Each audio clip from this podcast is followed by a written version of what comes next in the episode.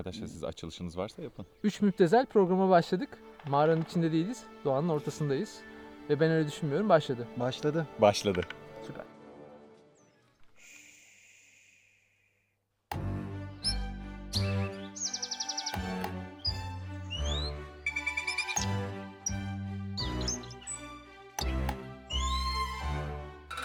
Sesini duydun insanlara geldin. Doktor olduklarını iddia ediyorlar. İddia ediyorlar. Aynen. İsimlerini bilmiyorsun. Bir belge de istemedim. İstemedim. Evet. hiçbir şekilde. Ama kahvaltı ısmarladınız abi o yüzden.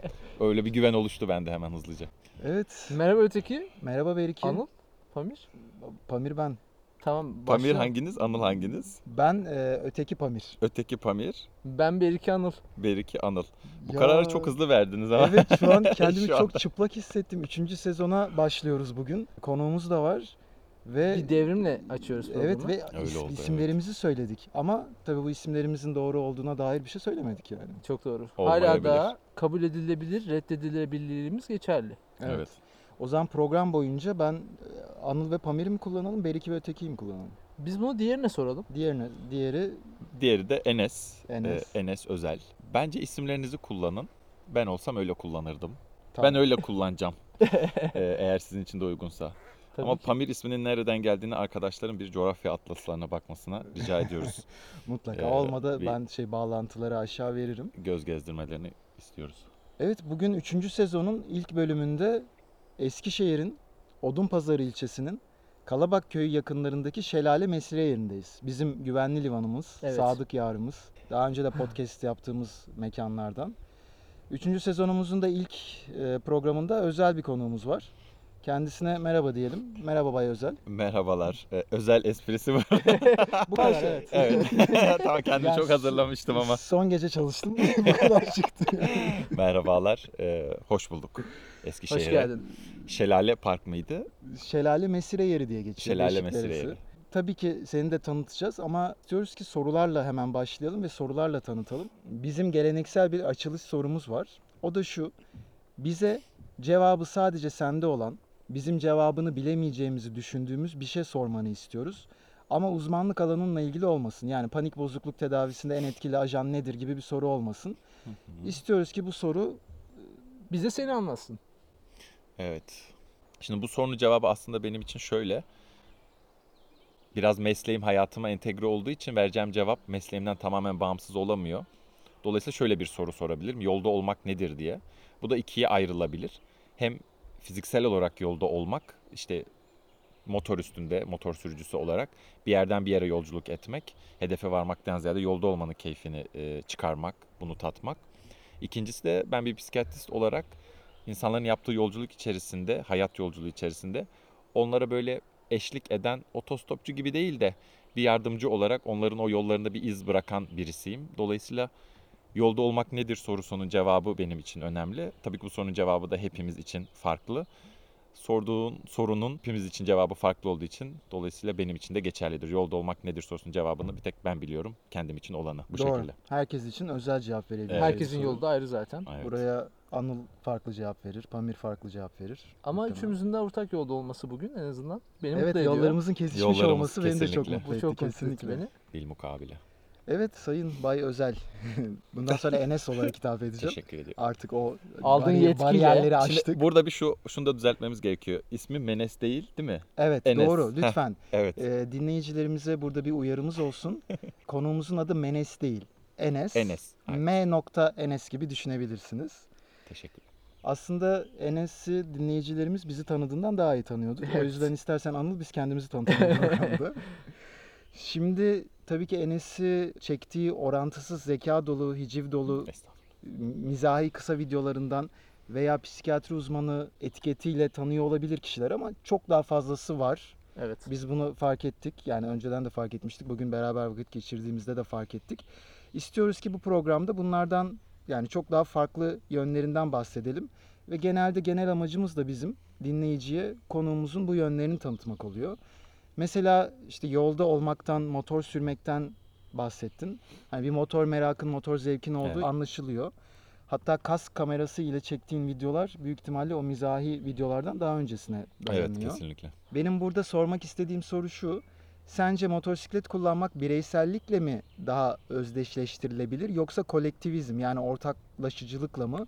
Çünkü motor sahibi olan insanlar genelde hemen bir komüne, bir kulübe Evet. üye oluyorlar ama bir yandan da bireysel bir aktivite. Evet. Ya bence yine bu sorunun iki cevabı var. Hep politik cevaplar vereceğim. Ee, bir e, motosiklet camiasına ya da grubuna ait oluyorsun. Bir motorun olduğu zaman şeyi fark ediyorsun. Çevredeki motorlara bakmaya başlıyorsun. Aa bu motor neymiş, şu motor neymiş, işte bunun modeli neymiş. Ona binenlere soruyorsun memnun musun filan diye. Evet bir gruba dahil oluyorsun. Ama şimdi ben o grup sürüşlerini vesaire çok sevmiyorum. Biraz da yalnızlığı seven biri olduğum için motosiklet bana şeyi veriyor. Kalabalık içerisindeki o yalnızlığın yoldaki halini veriyor. Biraz daha o nasıl anlatsam onu? Şöyle aslında bireysel kısmı şöyle motosikletin. İstanbul trafiğinde koca koca arabalar işte şu marka jipler bu marka sedanlar içerisinde kocaman boşluklar içerisinde o bir kişinin olduğu araçlardan ziyade üzerine bindiğin ve beraber aslında bütünleştiğin, iyi sürmek için de bütünleşmen gereken bir cihazla beraber böyle bir yolda olma hali oluyor motosiklette. Öyle bir bireysellik oluyor ve tamamen o trafikteki diğer şeylere karşı da çıplak oluyorsun. İşte hasarlara, kazalara, rüzgarlara, güzelliklere, kokulara, bütün o hislere karşı da çıplak oluyorsun. O da o bireyselliği biraz destekliyor. Çünkü araç sürerken böyle iki boyutlu bir ekrandan hayatı izler gibisin aslında. Hani bir ekran var önünde. Zaten hayatımız o ekranlarda hapsolmuş durumda.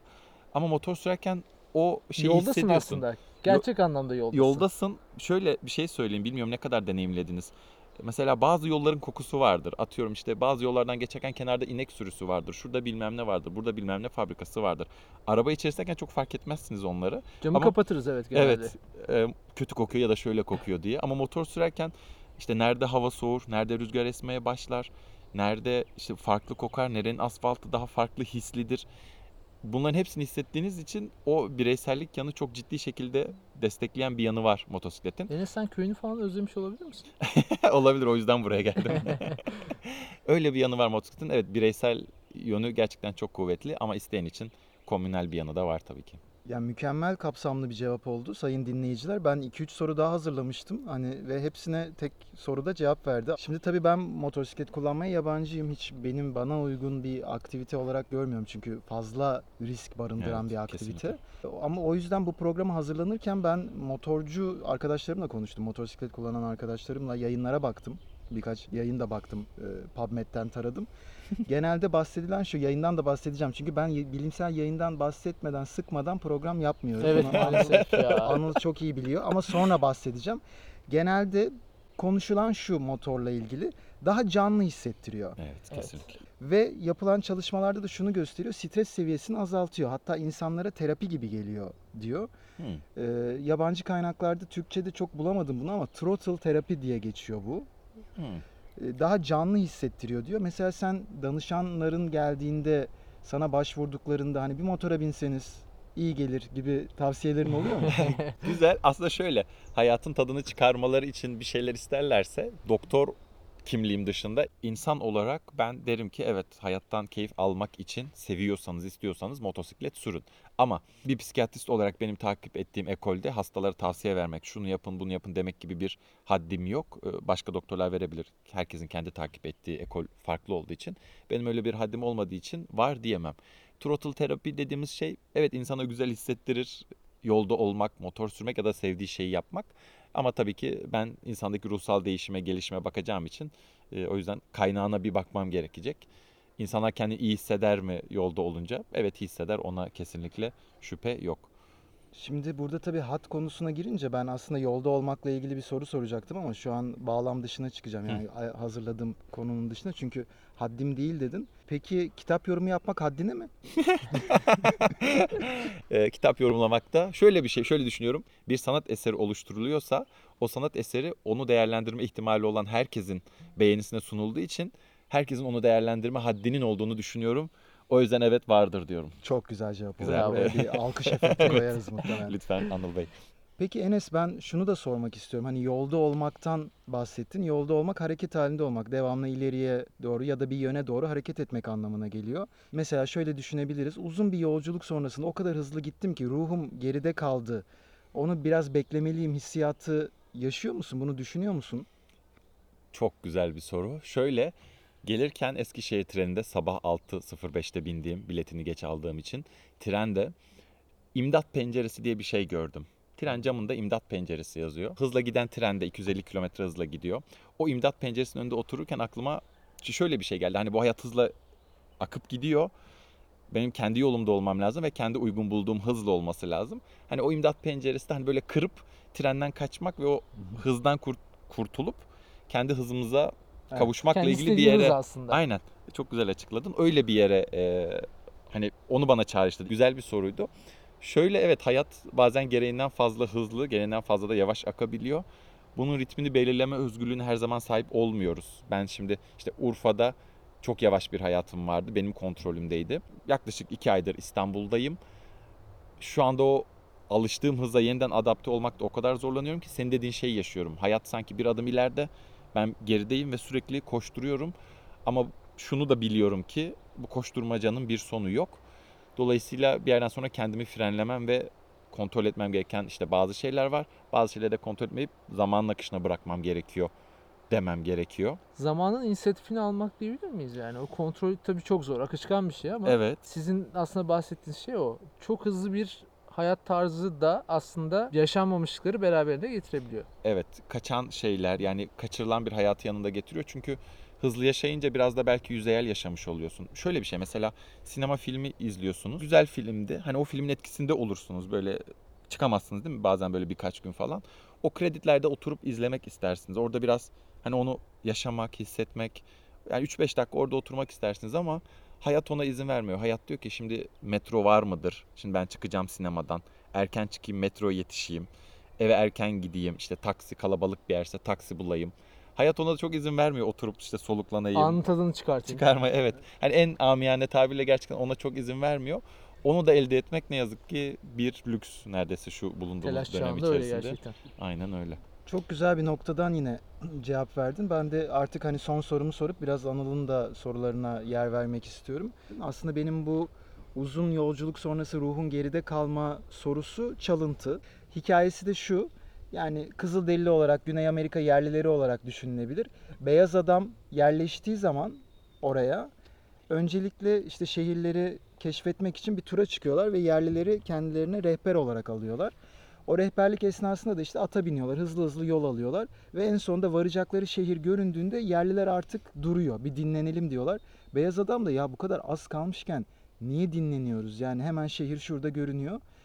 Yerliler de şu cevabı veriyor beyaz adamın bu sorusuna. Çok hızlı yol aldık, ruhumuz geride kaldı. Şimdi durup biraz onun gelmesini bekleyeceğiz. Biz aslında sen tabii söyledin hani az önce cevap verirken hayatı da böyle yaşıyoruz. Hızlı hızlı yaşıyoruz. Devamlı bir koşuşturmaca gayesindeyiz. Ve ben bunu artık hani sorguluyorum. Özellikle psikiyatrist bulmuşken de sormak istiyorum. Biz Randevusu hasta bakıyor musun? çok güzeldi. Yani mesela randevusuz hasta bakıyorsak da ya da bakmıyorsak da neden yapıyoruz? Yani ne yaptığımızı neden yapıyoruz? Bizim için bir iç motivasyonla mı besleniyoruz yoksa dışarıdan gelen motivasyon kaynaklarıyla mı besleniyoruz? Çok güzel bir soru her zamanki gibi. Şöyle, şimdi biz biyopsikososyal bir canlıyız. Bizim bütün davranışlarımızda, sağlığımızda işte kendi biyolojimiz, işte psikemiz ve işte sosyal faktörler etkili oluyor. Yani işte iç motivasyona ya da iç faktörlere işte biyopsiko kısmını ekleriz. Sosyal kısma da işte dış kısmını, dış motivasyonu ekleyebiliriz. Modern hayatımız şu andaki bizden talep ettiği bazı şeyler var. İçinde bulunduğumuz sistem hangisi ise beyaz yakalıysak şirket, işte doktorsak Sağlık Bakanlığı. Nerede çalışıyorsak bir üst sistem bizden her zaman şunu istiyor. Daha çok çalış, daha çok üret, kendine daha az vakit ayır, benim için daha fazlasını yap istiyor. Bu bir sosyal yani Talep. bizim için sosyal Beklenti. bir etken. Aynen beklenti, dış motivasyon. Evet. Bu aslında kolayca kırılabilen bir şey ama bunun karşında bize diyor ki sen bunları yaparsan sana şu kadar para vereceğim diyor ve biz onun karşılığında biz o dış motivasyonu içselleştirmesek de alıyoruz ve onu bir şekilde mutsuz bir şekilde sürdürüyoruz. Bu ya da sopayla için cezalandıracağım diyor. yani ya ödül verir ya da ceza ile. Hani kimisinin sosyal statüsü ceza ile korkutulamayacak bir durumda olabilir ama hepimiz cezadan bir şekilde de korkuyoruz. Hani ona da yapacak bir şey yok. Bir yandan da kendi içsel zorlantılarımız var. Hızlı olmak, acele etmek, her şeyi zamanda yapmak, sürekli bir yere koşturmakla ilgili bir içsel motivasyonumuz da olabilir. Bu da kendi işte biyolojik yapımız ve benim de ilgilenen daha çok psike alanı ile ilgili yani işte psikolojik, psikiyatrik, ruhsal durumumuzla ilgili olabilir. Yani bu bütün faktörler bir araya gelince zaten ideal köle mi diyeyim artık ideal modern insan mı diyeyim oluşuyor. Bize sistemlerin attığı işte boyayı emecek kumaşa sahipsek eğer müthiş bir şey çıkıyor. Modern insan çıkıyor ortaya ve sürekli çalışan, sürekli daha iyisi için koşturan, tırnak içinde iyisi diyorum burada. İş Bir- çözen. İş çözen, hani 9-5 arası ruhunu ipotek ettirip çalışan bir insan ortaya çıkıyor. Bunu da işte bize bir şekilde ekonomik sistem de buna zorunlu kılıyor. Bize dayatılan aslında olmayan ihtiyaçlar peşinde koşmamız da bunu yaratıyor. Onun da yine bir sürü faktörü var. Yani iç ve dış motivasyon var ve bunu da böyle bir şekilde ayırabiliriz. Bilmiyorum yine politik bir cevapla sağlı sollu böyle Bence gayet iyiydi. kaçamak bir şeyler Gayet yaptım. iyiydi. Ee, beğendim ben. Ee, Enes teşekkür ederiz. Şimdi aslında tanımında yapmış olduk. Yani dış motivasyon aslında tek kelimeyle bir beklenti. İç motivasyona da otonomi diyebilir miyiz? Yani e, bu iki kavramı tek kelimeyle özetlemiş olursak iç ve dış olarak. Çünkü ben YouTube'a girdiğim zaman işte bodyci abiler çıkıyor böyle e, hazırsınız basabilirsiniz bench press işte kaç basıyorsunuz 150 mi basıyorsunuz ya da işte böyle gerçekten TEDx konuşmaları yapan insanlar çıkıyor. O kadar çaresiz değilsiniz. Gücünüz içinizde. Zaten bu ayrı bir endüstri olmuş durumda Evet. ama hani tanım yaptığımız zaman iki tane soyut kavram var. İç ve dış motivasyon. Bunları kısa tanımlarını yaptığımızda ben şöyle düşünmüştüm açıkçası. Dış motivasyon bir beklenti. İç motivasyon da otonomi.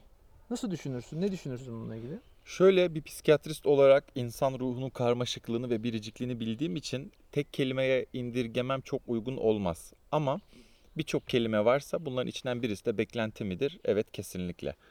Sonuçta biz hani çok karmaşık yaratıklarız. Tek kelimeyle dış faktörleri özetlemek ya da dış motivasyonu özetlemek bizim karmaşıklığımıza hakaret olur ya da derinliğimize bir hakaret olabilir. O yüzden öyle bir şey diyemem ama evet beklenti önemli midir? Aynen ailemiz bizden ne bekliyor? İşte tırnak içinde söylüyorum başarılı olmamızı bekliyor ya da işte hocamız bizden ne bekliyor? Yüksek not almamızı bekliyor.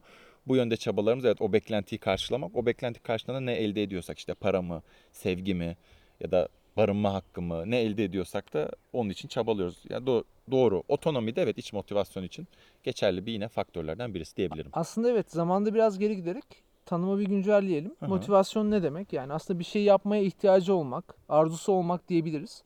Ve bunu birkaç faktörle e, açıklamaya çalışmışlar. Yani vücudun homeostazis dediğimiz iç dengesini korumaya çalışma çabası, sürdürülebilirliğini sağlamak, tahrik azaltma teorisi var mesela. Duymuş Ha. muydun bilmiyorum. Yani vücudumuzda e, veya hayatımızda bazı stimülasyon yani uyarılar ve relaksasyon, gevşemeler var ve biz bunların arasındaki dengeyi sürdürmeye çalışıyoruz.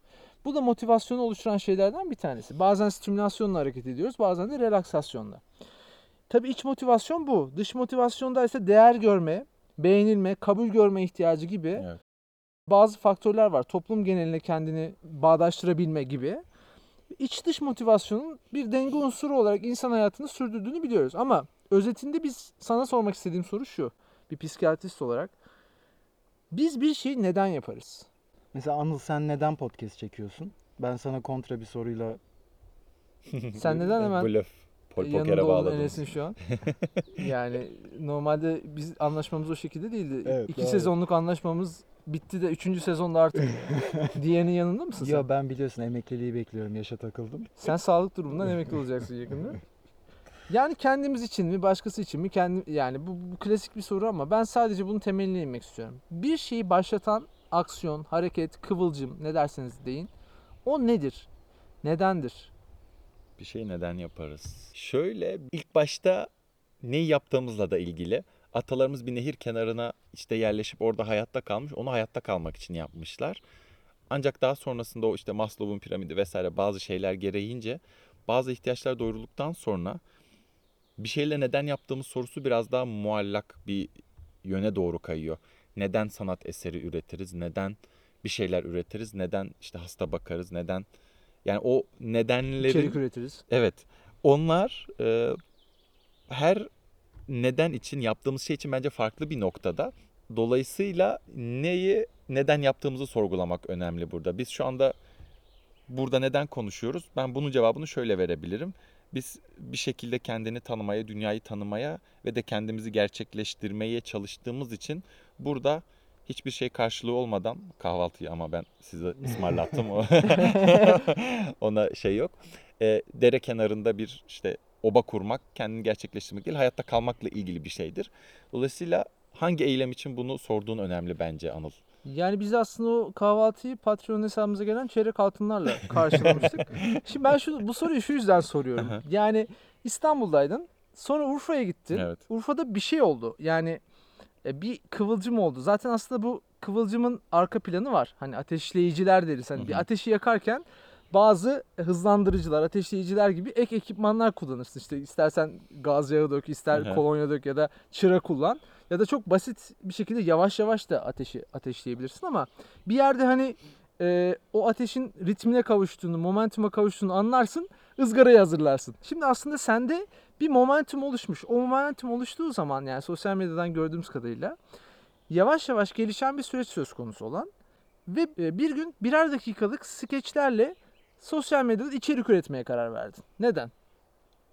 Şimdi aslında şöyle hayatımız doğrusal zincirlerden ziyade yapısal bir bütünden oluşuyor. Yani bir şeyi neden yaptığımızın arka planına baktığımızda neden bir şey üretiriz ya da burada neden konuşuyoruzun arka planına baktığımızda birçok nedenin, birçok noktanın bir araya gelip o noktayı oluşturduğunu görüyoruz. Yani bir doğrusal çizgi değil, bir bina inşa ediyoruz, üst üste koyduğumuz şeyler var.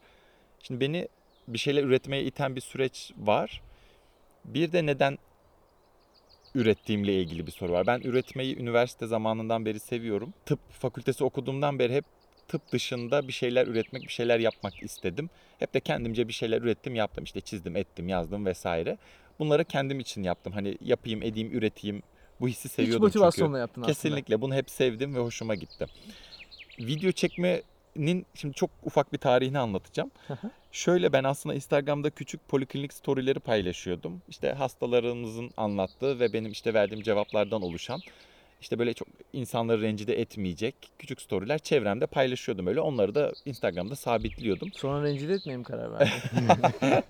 Hala etmiyorum lütfen. Ee, sonra bu çevremde işte eğleniliyor. Beraber gülüp eğleniyorduk. Sonrasında dedim ki ben kitap okuyorum ve ben bir şeyler anlatmak istiyorum dedim insanlara. Sonra dedim ki ben küçük bir kitap kanalı açayım kendimce. Adı da Tozlu Raftır. Buradan reklamını da yapalım. Severek izliyoruz. Çok güzel. Gerçekten çok güzel. Sonra o videoları çeke çeke bir anda bir yerden sonra bana dediler ki tıpkı benim ya da insanların size dediği gibi hani işte niye kendinizi videolara koymuyorsunuz? Böyle takip etmesi de zor oluyor dediler. İçerik güzel dediler. Tamam dedim ben bir noktadan sonra kendimi de kitap videolarına koymaya başladım. Ben de sonra o videolara baktığımda şunu gördüm ki Pardon abi. Arabayla girdi ya. Oradan arabayla Orada geçiliyor mu? Tahammülü Yok. Çünkü geçilemez. doğaya yürümeye tahammülü yok adamın ya. Evet, yani evet, evet, aynen. O Yakıt zaman harcı. malzeme yapalım bunu.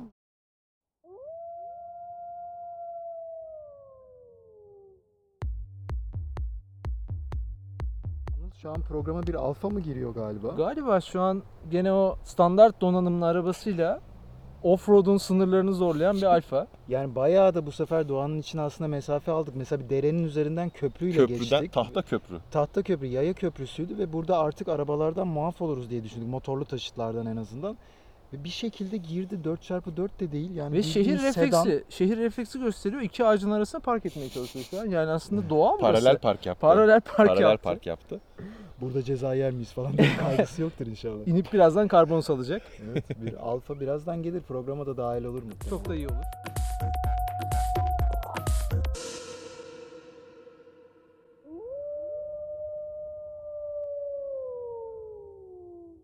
Şimdi şöyle o videolardan sonra kendimi de koymaya başladım. Sonrasında baktım ki ben ekranda fena değilim. Hani ekranda duruyorum bir şekilde. Yorumlar da güzeldi. Sonra bir gün aklıma şöyle bir fikir geldi. Ya ben dedim ki poliklinik storyleri çekiyorum. E bir de artık kitap videoları çekiyorum. Ekrana da alıştım.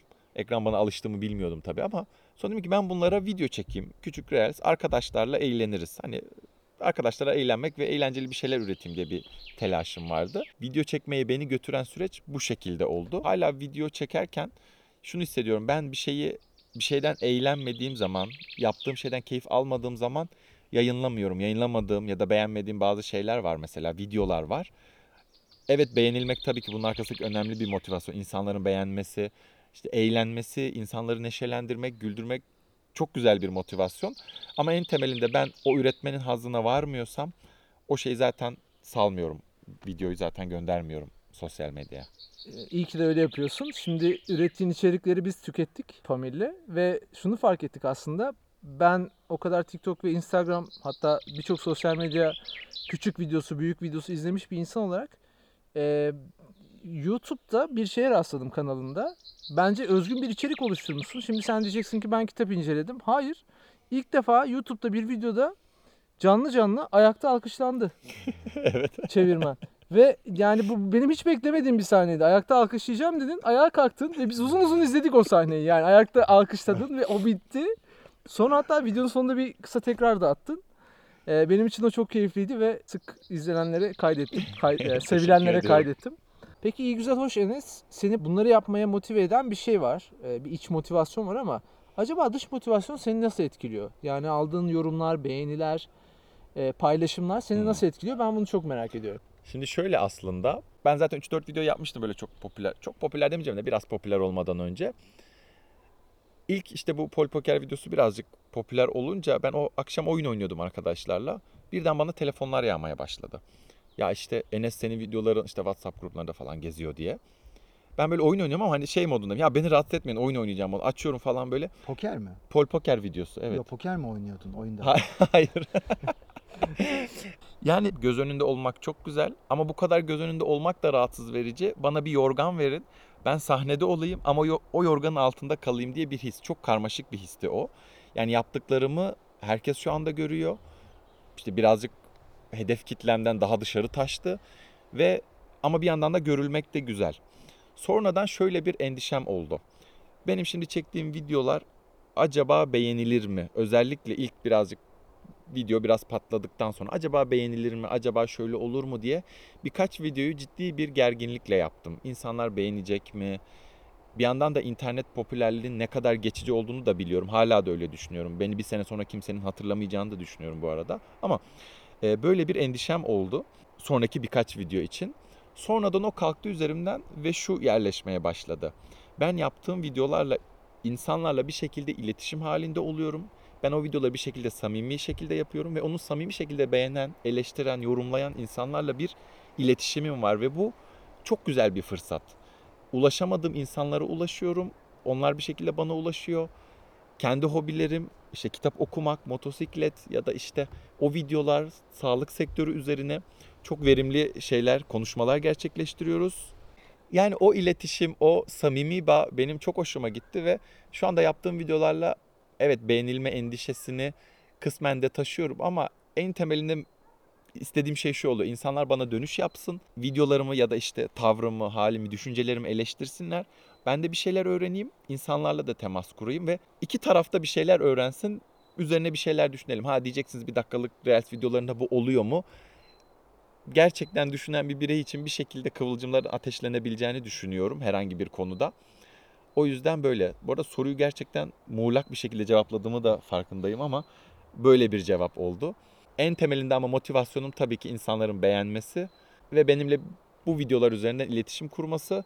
Belki de istediğin o kitleye ya da ulaşmak istediğin kişilere bu vasıtayla ulaştıktan sonra yeniden yapmak istediğin yani iç motivasyonla hareket ettiğin şeylere dönmüş olacaksın. Yani herhangi bir dış motivasyon kaygısı benimsemeden sadece aynı kitap videolarında yaptığın gibi belki de motosikletle ilgili ya da başka bir daha enes hani senden bir şeyler içeriğini üreteceksin, dijital dünyaya satacaksın.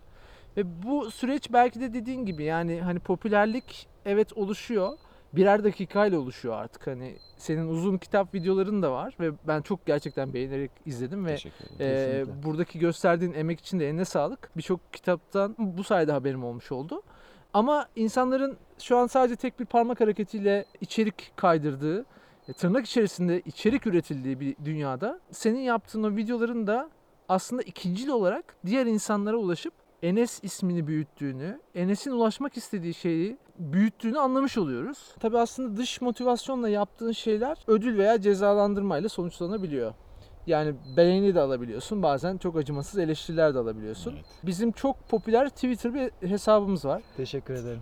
Yani eee Pamir sen bunu sürdürüyorsun ama her geçen gün eee, logaritmik olarak artan bir takipçi sayın var. İlk başlarda daha yüksekti şimdi çünkü iki takipçiden dört takipçiye çıktığımda %100 gibi bir artış iki katına çıkıyor.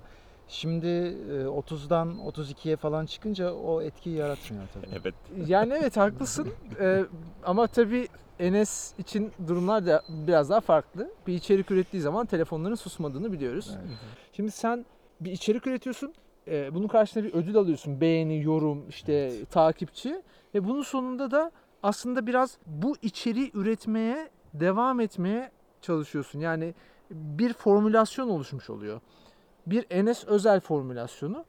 iyi tutan bir formül var ve bu sefer kendinden de uzaklaşmış oluyorsun. Sadece o formülü, o beğeniyi karşılayan formülü üretmeye başlıyorsun.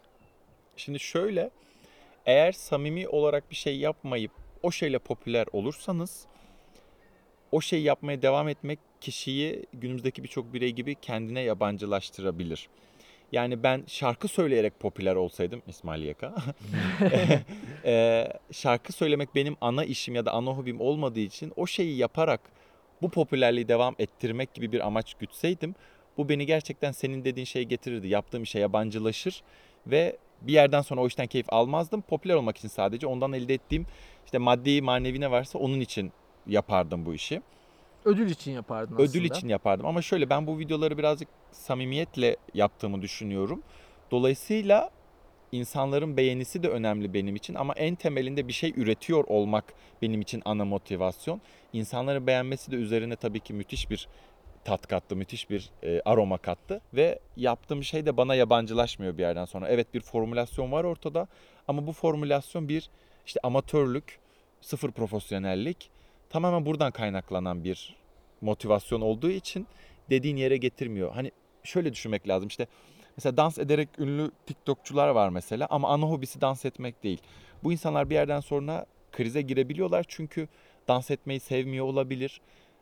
İyi yapacağı bir şeyi bularak o popülerliği sürdürmek zorunda kalabilir o kişi ve bu kişi için gerçekten yıpratıcı olur. Bir de hani bu ünşan şöhret ben o kadar ünlü değilim de hani çok daha ünlü insanlar var ve onlar için gerçekten yıpratıcı olur. Ama Sen bizim program yaptığımız ilk az ünlü insan. az ünlü ha, evet. Ee, Bizim için bir ilk yani. Dolayısıyla o insanların ünlü olduktan sonra sevdikleri şeyi bulup onunla ünlülüklerini devam ettirmeleri kişiyi kendine yabancılaştırır ve senin dediğin yere getirir. O amaçla video yapmak, o amaçla içerik üretmek evet kişiyi gerçekten yıpratır. Ama zaten bu sen değilsin. Aslında çok güzel söyledin.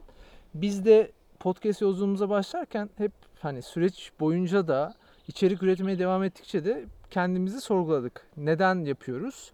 Kendimiz için yapıyoruz. E, Kendimiz için yapıyorsak neden bu kadar umursuyoruz? Dinlenilmeyi neden umursuyoruz? Paylaşımları neden bu kadar umursuyoruz? Bu ikilemde ara sıra kaldığımız oluyor.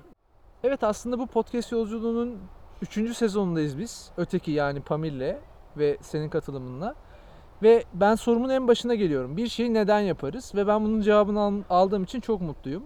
Samimiyeti, amatörlüğü, endüstrileşmemişliği devam ettirmek için yapıyoruz. Bizden bir şey, içten bir şey yapabilmek. Bu içerik de aslında onu barındırıyor. Bunun için de teşekkür ederim. Bunu adlandırdığın için, Hı hı. bizim yerimize bunları seslendirdiğin için ben ben öyle düşünmüyorum ekibi olarak. Sen Pamir, Ben de teşekkür ediyorum ekibin bir Uyudun mu? parçası Ne oldu? olarak kesinlikle. bir kopma lütfen ya şu programdan artık. Yaşlılık işte ya çok uzun süre odaklanamıyorum. Bu arada belki motor kullansam odaklanma yeteneğim artabilir. Bazı çalışmalar onu göstermiş. Kişinin odaklanmasını arttırıyormuş. Seyirci soruları demiştik. Bizim Evet. çünkü ilk programdan beri konuklu- Motivasyonumuz bu. Evet konuklu aldığımız programlarda özellikle bazı sorularımız geliyor. Biz de tabii ki eski yani ilk günden beri takip eden dinleyicilerimize öncelik veriyoruz. Sadık konuklarımızdan Texas Hold'den Faruk soruyor. Kendisi bizim programlarımızı dinlediğini ifade ediyor bize sık sık. Evet plastik cerrahi bölümünde poker yüzü yaptırmaya çalışmıştı. Hatırlıyorum. Evet hatırlıyorum ben de. Sayın Enes Hocam, poker videolarınızı izledim ve analiz ettim. Vehbi bu işi bilmiyor. Size benim gibi bir psikopat lazım.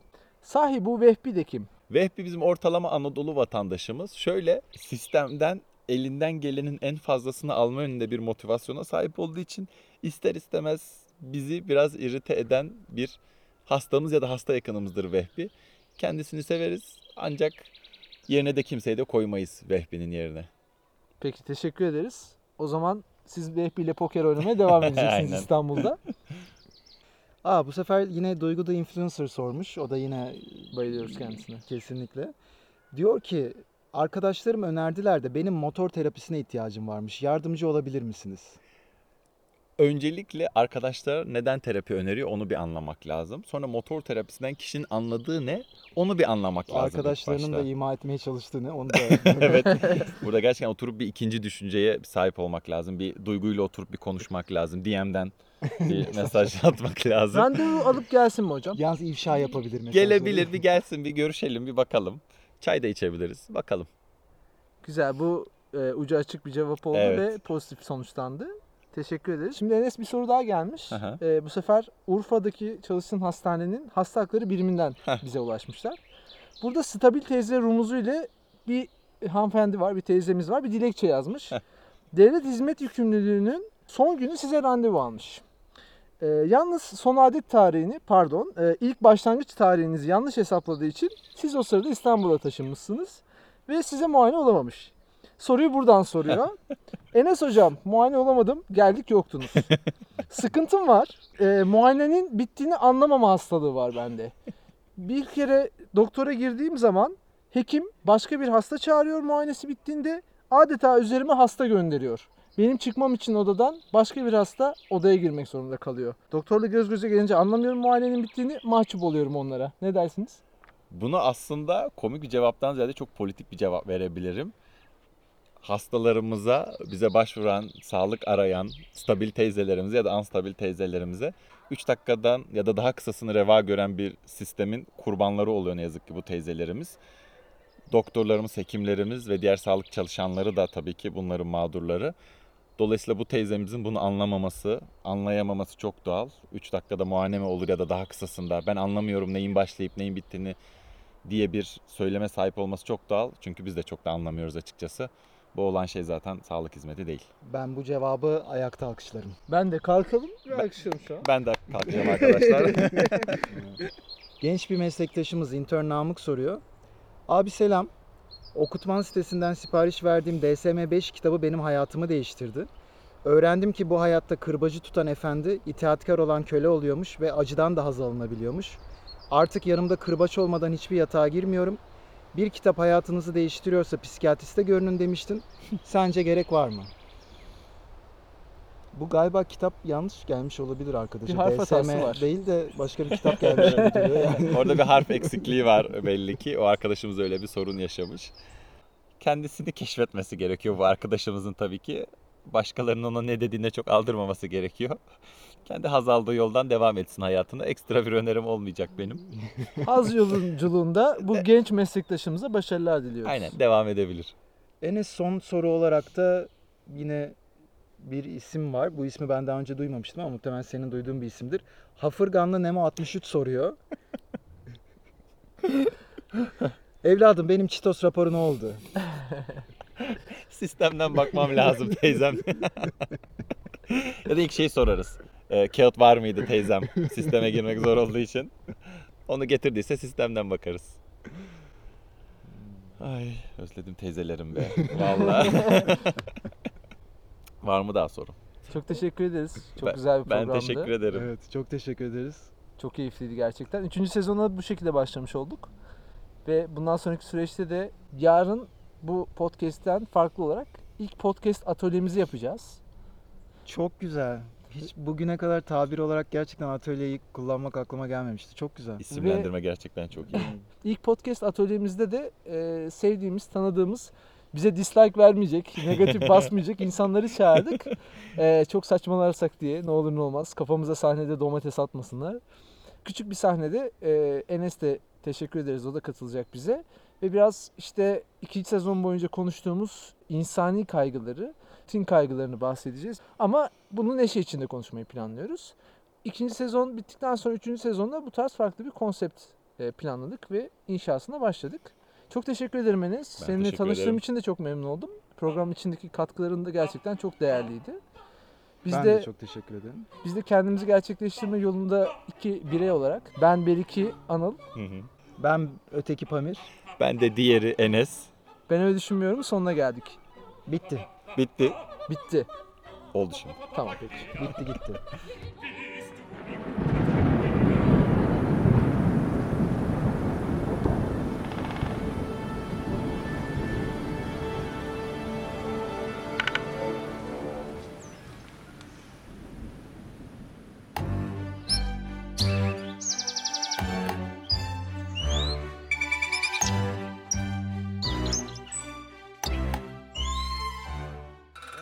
Besleyelim. Bunu beslemiş miydiniz daha önce?